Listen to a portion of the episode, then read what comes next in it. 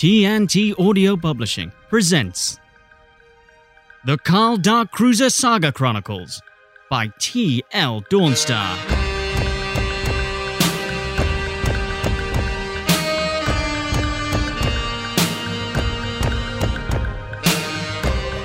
Written and read by T.L. Dawnstar. Book 1.0 The Universe Code. Chapter 15 Mostly Fighting.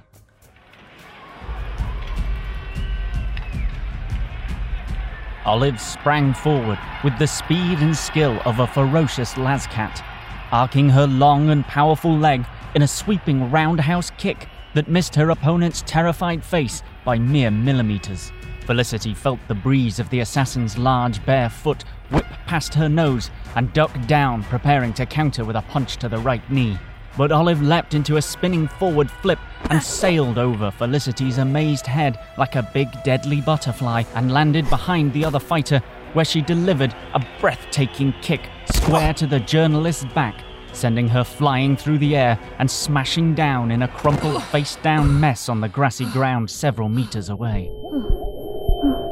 Felicity could just make out the muffled cheers of the crowd through the severe ringing in her ears as she struggled, winded, to her feet. Gods, I've been hit with armor drains with less clout than that. She thought. Clutching her ribs, she touched her cloned hand to her mouth, and it came back into her vision with blood on it. She waved it like a maniac to Olive and shouted, Yes, first blood to you, Ollie. Please do not make this harder than it needs to be. Olive replied professionally. You know who you're talking to, right? She replied, and charged at Olive with all the speed her winded and already bruising body could muster. Cabinet stood perfectly still as her former student and former lover ran towards her with her right fist cartoonishly winding up for a powerful blow. Felicity's flailing fist resolved into a momentum powered forward lurch as she moved in close towards Cabinet's calm face. With a simple and elegant movement of her arm, Olive swiped away the punch and was lining up a counterblow to the stomach when she got a face full of grass complete with a colony of Elthinican spider beetles jettisoned from Phobos's other hand. Phil seized the opportunity that her plant and insect allies had presented her and kneed her would-be executioner really, really hard right between her legs.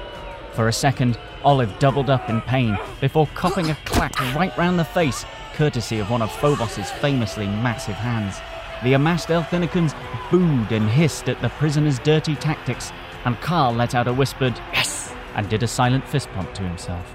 Felicity quickly repositioned herself behind Olive and grabbed her trademark ponytail and yanked on it with the force and enthusiasm of a first time magnet fisher, hoping to force her backwards and down onto the hard ground at their feet. But Cabinet stood completely unmoved by the classic playground tactic. That is enough. Felicity suddenly felt an iron grip grip her wrist and clamp down with the force of an industrial strength gravity smasher. She fought with as much might as she could muster, but she was no match for the assassin's incredible strength, and she screamed a bone shaking scream as the sickening, splintering sound filled her ears. She felt her wrist shatter in a searing flash of pure agony, and she was suddenly thrown clear by an expertly executed reverse Tarek car flip.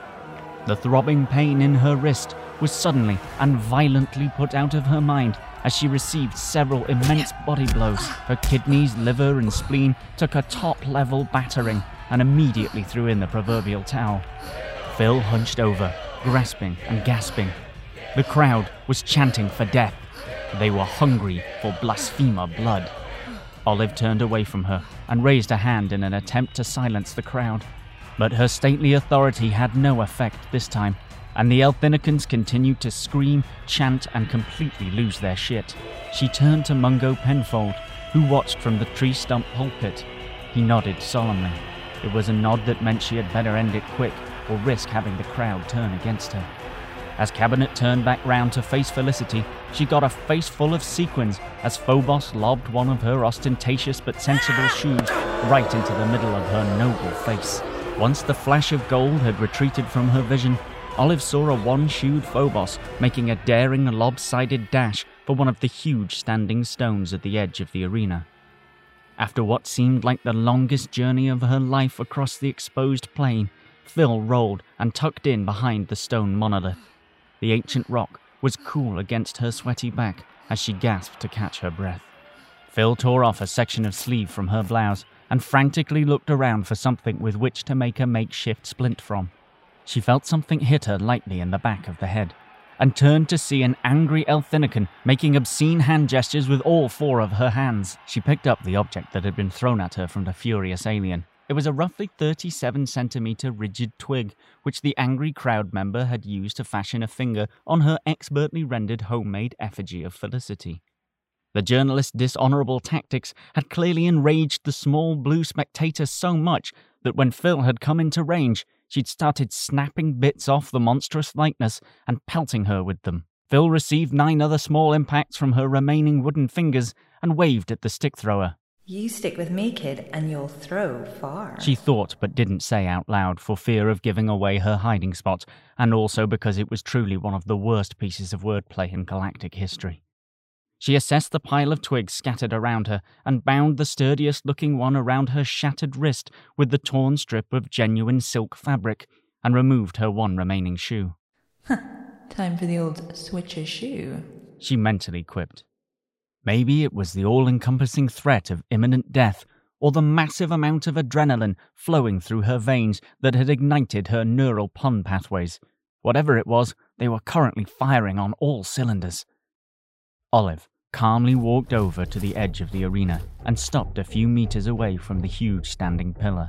She scanned her environment like an environmental scanner, and her eye caught a glimpse of shining gold poking out from the left side of the monument. The mob was getting restless, and Mungo Penfold did his best to distract them with a dazzling display of traditional Elthinican dance juggling, but it did little to dissuade their raging bloodlust. Olive moved slowly in a crouch formation towards the standing stone, carefully flanking the rock and coming out from the opposite side from where she had seen the shiny shoe from. She suddenly leapt out into the area behind the monolith, her leg raised in the fatal Chak Utra kick fighting stance. But her prey was nowhere to be seen. All she saw was a collection of sticks propped up against the age old rock. They had been haphazardly arranged into the shape of a crude arrow, which was pointing upwards. Olive took the bait beautifully and tracked the path of the arrow up into the bright morning sky. Suddenly, from the top of the next stone along the Great Triangle, she heard a bloodthirsty battle cry, and half a second later, she became an unwilling piggyback provider as an award winning journalist wrapped her legs tightly around her waist and began to pummel her head and spine with a meaty fist. Well played, my dear Felicity. Olive said proudly. I see you are paying attention during my training sessions after all. Phobos, who was amazed and impressed that Cabinet could maintain such a calm tone of voice in the heat of battle, continued to rain down ineffective wallops onto her former instructor, former lover, and current on and off again friend. She was considering deploying one of her infamous wet willies when she felt the powerful hands of the assassin grip her calves in a turbo vice like grip and fling them apart sending her flailing backwards onto the hard ground below as the crowd let out a huge roar of delight. Within nanoseconds, the full force of Olive's hot foot was pressing down on the side of her neck, pinning her to the ground. Carl struggled forward, but was held firmly in place by the eight arms of his two captors. You should be proud of yourself. Olive uttered, as she pressed down even harder on her victim's neck. You have lasted far longer than most I have faced in this arena. I wish it did not have to end this way, Phil. I truly do. But for the sake of all creation, the cone must be protected. She whipped her foot back into position, ready for the neck breaking kick that was about to end Felicity Phobos's life. I am sorry, Felicity. I promise it will be quick. Felicity attempted an escape roll, but found no breath left in her body to fuel the maneuver. She tried to scream unrepeatable obscenities at her would be murderess, but this too was beyond her battered body. A devastating glare would have to do the job. Scowling with all her might, she looked up to see the bright morning sun's shine blotted out by the huge wedge shaped starship that appeared seemingly from nowhere in a shimmering wave. Its looming shadow plunged the entire arena and the edges of the forest around it into a muted darkness. Olive looked up towards the hovering craft and was blasted in the chest by a searing red beam.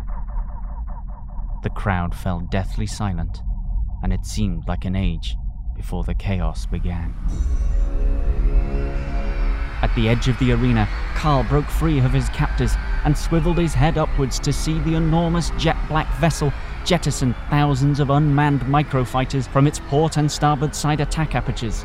Etched into the glossy black surface of each of the squadron of attack drones was the bright red insignia of the inverted cone. He screamed, Get down! and legged it for the cover of the nearby forest. The fighters opened fire on the crowd, and within seconds loads of them were dead because they'd been sliced to ribbons by the sweeping arcs of deadly scarlet laser beams. Sickening piles of scorched blue flesh crumpled to the ground in a big, disgusting mess. Carl desperately darted his eye up at Felicity, who was struggling to drag Olive out of the line of fire and behind one of the great stone pillars that marked the borders of the revered battleground. He scrambled across the open expanse towards the two women, ducking, weaving, and falling over more than a few times before bending down to grab Cabinet's arm and assist in the dragging. As the sudden and unrelenting aerial assault continued unabated, the High Priestess was propped up against the relative safety of the mossy column. Across the clearing and atop the ceremonial tree stump, Mungo Penfold quickly ended his dance juggling display with a small bow and lifted his staff high into the laser filled air.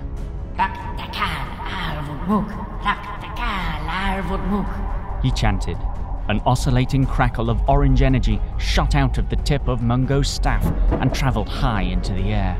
The beam flattened and widened into a great glowing plate before it bent and curved down to form a big blue dome around the burning battleground. Beams bounced off the shimmering blue shield as Mungo blasted the remaining fighters that had been caught inside the protective barrier with crackling blasts of ultraviolet energy from his mysterious floating wooden orb. But the mothership's supply of attack drones seemed near infinite, and wave after wave swarmed out of the dark wedge in the sky and kamikazed themselves against the force field. Felicity held Olive in her arms as the mighty warrior clasped her chest and gasped for air. The cult. How did they find us? Cabinet struggled to say as blood pooled in her mouth. Damn it! Dwarfstar must have sent an emergency signal when I reactivated her. Should have known. This would be your fault. but it matters not now. You must. What is it? asked Carl and Felicity almost simultaneously. The cone. They know. It, it cannot fall into their hands. The fate of the galaxy depends on it. Where is it, Olive? Again, both, slightly more in sync this time. Been a fool. Should have cast the damn thing into a black hole cycles ago. Come on, goddammit, stay with me! cried Carl. The muffled sound of the microfighters exploding against the shield high above them was drowned out by the low, dull rumble of the cult starship's main dark matter reactor capacitor cycling up in preparation to fire the craft's main neutron cannon. Phil looked up to see a triangular hatch slide open in the underbelly of the hovering battlecruiser. She excavated a long closed off tunnel in her brain that housed her knowledge of Cult Armada battleship classifications. Judging by the total lack of markings, jet black hull, and its sudden materialization, she determined that the deadly craft was a stealth neutron extraction armored cruiser or sneak ship. The cult had been rumored to be researching a cloaking contraption around the time that Phil fled the homeworld, but it was widely believed among the techno elders that the technology was hundreds, if not thousands, of cycles of development away. In the intervening years since her escape, the cult membership enrollment division had clearly been working overtime to recruit the galaxy's top scientific minds, a worrying sign that they were growing in power and influence. Not only did the sneak ship appear to have fully operational cloaking capacity, but judging by the huge barrel emerging from the underbelly of the cruiser, it was packing some serious heat too. We need to get the hells out of here right now. Felicity said, returning her eyes to the critically injured Olive. Dark Cruiser, help me get her back to the ship. Carl obeyed and attempted to stabilize Cabinet's wound with some moss. Olive gently yet powerfully pushed his hand away. It's. It's. It's too late for me. We're not leaving you here, Ollie. You must take the cone. Carl took another look at the laser wound in Olive's chest. It would have straight up killed anyone else, but Cabinet was without a doubt the toughest son of a bitch he'd ever known, and he'd once sat next to Rick Rock on a transport ship. He had no idea how the master assassin was still breathing, let alone talking. He conducted a final visual assessment of the injury and winced. He shot a compassionate glance at Felicity and laid his rough hand on hers as she struggled to get Olive to her feet. Flora, stop. She's not gonna make it, he said solemnly. Mungo's Penfold staff hand started to tremor and shake as the unknowable well from which he was drawing the energy to power the shield began to run dry. The integrity of the dome was weakening, and cracks in the shimmering blue energy field were starting to appear as the microfighters continued their suicidal attacks and the mothership's cannon slid into position. That thing's ready to fire! The cone olive, please, where is it? asked Carl frantically. The assassin and high priestess placed her delicate but deadly hand over her heart and tapped gently. In here. Carl and Phil looked at each other with matching looks of confusion and bewilderment. They'll never stop. It, it must be destroyed. Her once powerful voice faded into a thin whisper, and with her dying breaths, Olive Cabinet turned to Mungo Penfold. He sensed his high priestess's gaze and turned to meet it. The moment every guardian of the Talik Kalik Zok Kafar prayed never came was upon him, and beneath his hood a single tear flowed from his nose eye and dropped into his flame red beard, which was undeniably touching, but also absolutely disgusting to look at. He stabbed his staff into the scorched tree stump and used his upper two arms to lower his ceremonial hood revealing a blindingly shiny bald head. With a slow but determined sweep of his lower left arm, he raised a small, pulsating ball of purple energy to his chest. High Priestess! He shouted across the deafening din of the nearly fully charged neutron cannon high above them. Whom do you name as new guardian? Olive lifted a blood-stained arm and pointed at Carl. Seriously? The bald alien shouted back. Carl's face contorted into an image of sheer shock, as for the first time in all the cycles he'd known Olive, she laughed. Thank you, Matriarch. It is an honor, and you have my word it will be destroyed. As your matriarch, the word of Kyla is meaningless. Olive said softly. But as a friend, thank you, Carl. Felicity took the still dying assassin's other hand and also whispered. Hey, uh, not for nothing, but why him? asked Felicity, successfully ruining the solemn and powerful moments. Olive beckoned her close and whispered something in her ear. Phil unsuccessfully suppressed a full on cackle, resulting in a deeply concerned side eye from Carl. Oh, God. That's great. It is time. Olive struggled to say. Then so be it, I suppose. Announced the now hoodless Mungo Penfold. Farewell, my lady. He bowed his head, and the ball of purple energy shot across the field at ridiculous speed before plunging into Olive's chest. She began to radiate a glowing light as she felt herself lifting off the ground. Carl and Felicity gently let go of her hands, and she began to float calmly in the air her long hair flowing in a way that reminded Carl of how beautiful she'd looked in that zero gravity chamber all those cycles ago. Her eyes shone with bright purple light. She was smiling. The holes in the shield around them widened, and deadly beams broke through, slicing one of the ancient stone pillars clean in half, sending it toppling to the ground with a thundering thud. The airbound and glowy olive cabinet reached inside her chest as effortlessly as if she were made of discolored purple water and closed her fist around her heart. She held there for a moment or two and looked deep into Carl and Felicity's three eyes. Was that a tear they saw? Impossible. With her final breath, she retracted her arm and opened her palm. A blazing light, brighter than the hot glow of a thousand suns, burst forth from her hand, and a great wave of cosmic energy exploded in a big whoosh. It engulfed everything in its path, easily ripping free of the shimmering blue shield, and in an instant it appeared as if the morning sky was filled with the pinpoint lights of a thousand new stars, as the microfighters were atomically unmade in a scattered splatter of brilliant, colorless explosions. The sneak ship unleashed the full power of its powerful cannon, and a thundering spiral of planet killing terror sped towards the surface. Carl and Felicity instinctively ducked down, knowing it would do nothing to save them. But the roaring screech of the weapon ceased, and the burning beam's progress was stopped in its tracks. Carl looked up to see the brilliant form of Olive Cabinet, her body now almost entirely made of light, holding up a hand that held the deadly beam in place. In a typically elegant movement, she effortlessly flicked the beam back up where it came from, and a split second later, the cult ship cracked and wheezed as its matte black hull began to vibrate and luminous cracks snaked their way across the huge dark mass. The vast starship groaned and shuddered as it folded in on itself like one of those folding paper things with numbers on it that you used to do in school.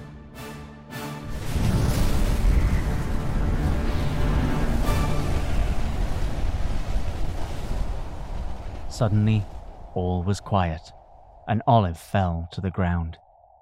Her body fragmented and dissolved into glowing particles of glowing particle energy that floated away gently on the soft morning breeze. Carl and Felicity stood breathless, confused, and alone.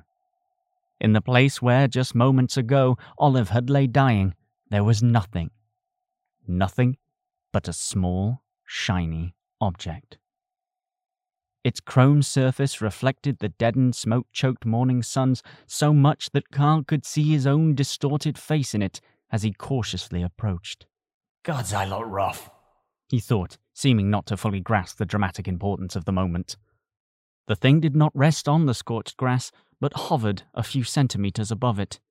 It was anticlimactically small, measuring approximately three standard centimeters in height and half that in diameter. Carl Darkcruiser knelt, positioned his big hands into a scoop, and reached for the object. The cone shaped object. He stood and turned to Felicity. They looked at each other in stunned silence. Now that the moment they had fought so hard to arrive at was here, neither of them really knew what to do with it. Carl felt no sense of relief, experienced no life changing revelation as he placed the galaxy's, nay, the universe's, most powerful artifact into the most secure of his many, many belt based pockets, his only thought was, huh, it's heavier than it looks. He was in no way equipped to process what he had just seen, and he looked over to Phil, who it seemed was in the same boat. For once, the reporter kept her mouth shut. He silently thanked the gods he didn't believe in for the small mercy. For a while there was an almost silence, nothing but the near soundless swish of ash on light wind. You hungry? He finally asked Felicity in his famously gruff voice. starving, she replied. He recovered his equipment from what was left of the Elthinican guards and tapped in his current position into the Verge Core remote pickup unit. After a few moments, the small cracked display screen chirped and a flashing green light indicated that Starhole had received his location data and had initiated the autopilot retrieval procedure. Three to four starmins later, the floating ash that was all that remained of the once proud guardians of the Tali Kalik Zokapfar was whipped into a spiral frenzy as the dampening thrusters of a Type 65 Verge Core cruise fighter named Starhole sprayed steaming jets of cooling vapor as her landing gear touched down on the planet's surface and her ramp descended. Carl and Felicity climbed aboard and headed straight for the kitchenette slash breakout area.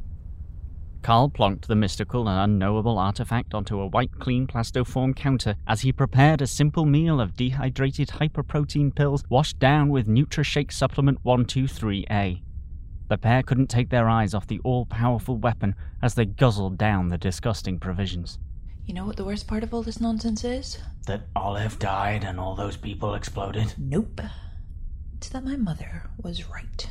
After what could be generously described as dinner, they made their way through the labyrinthine corridor systems of the ship and settled down into the cockpit to prepare for departure. As the ship's preliminary takeoff systems ran through the initial startup procedures, Carl removed the cone from his belt and started poking the pointy end, withdrawing his finger away from the biting sharpness, but learning nothing from it and repeating the process three or four more times. Phil watched him incredulously, then decided to run a little experiment. Hey, Carl. She started with a rare usage of his actual name. That ridiculous voice of yours. You put that on, right? Sure do. I think it makes me sound cool and tough. wow, that thing really works, huh? She said and smacked him on his big arm excitedly. I have so many questions. Carl coughed and growled in an attempt to regain the required grit in his throat to pointlessly switch back to the gravelly baritone. Carl Darkcruiser, you are officially the most powerful being in the universe. What you gonna do with it? asked Phil as Carl fiddled with and poked at the universe cone. I intend to keep my promise to Olive and destroy this blasted thing, he said. Any ideas how? Well, Olive said something about throwing it into a black hole. That'd be worth a shot, I reckon. What about clearing your name, though? Doesn't seem important now. Not after what we saw it can do. But I guess it couldn't hurt to give it a try before we get rid of this thing. You got any idea how it works? Hey, don't look at me, Slim. Until about ten Starmans ago, I didn't even think that shiny little son of a bitch was real. Carl held the cone aloft ceremonially. He didn't really know why, but the eons old artifact didn't exactly come with an instructional holovid, and it seemed like a good idea at the time. I did not kill Dank Starhole. Nothing happened. The cone looked back at him indifferently, and in the highly polished surface, he saw a dark shape appear from behind him. Carl Darkcruiser heard a deep and familiar voice. Of course you didn't, my dear, said the voice. Because I never died.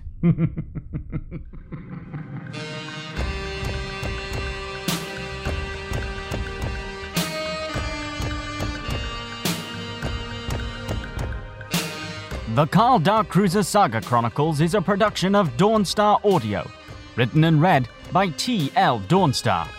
The voice of Carl Dark Cruiser is T.L. Dawnstar.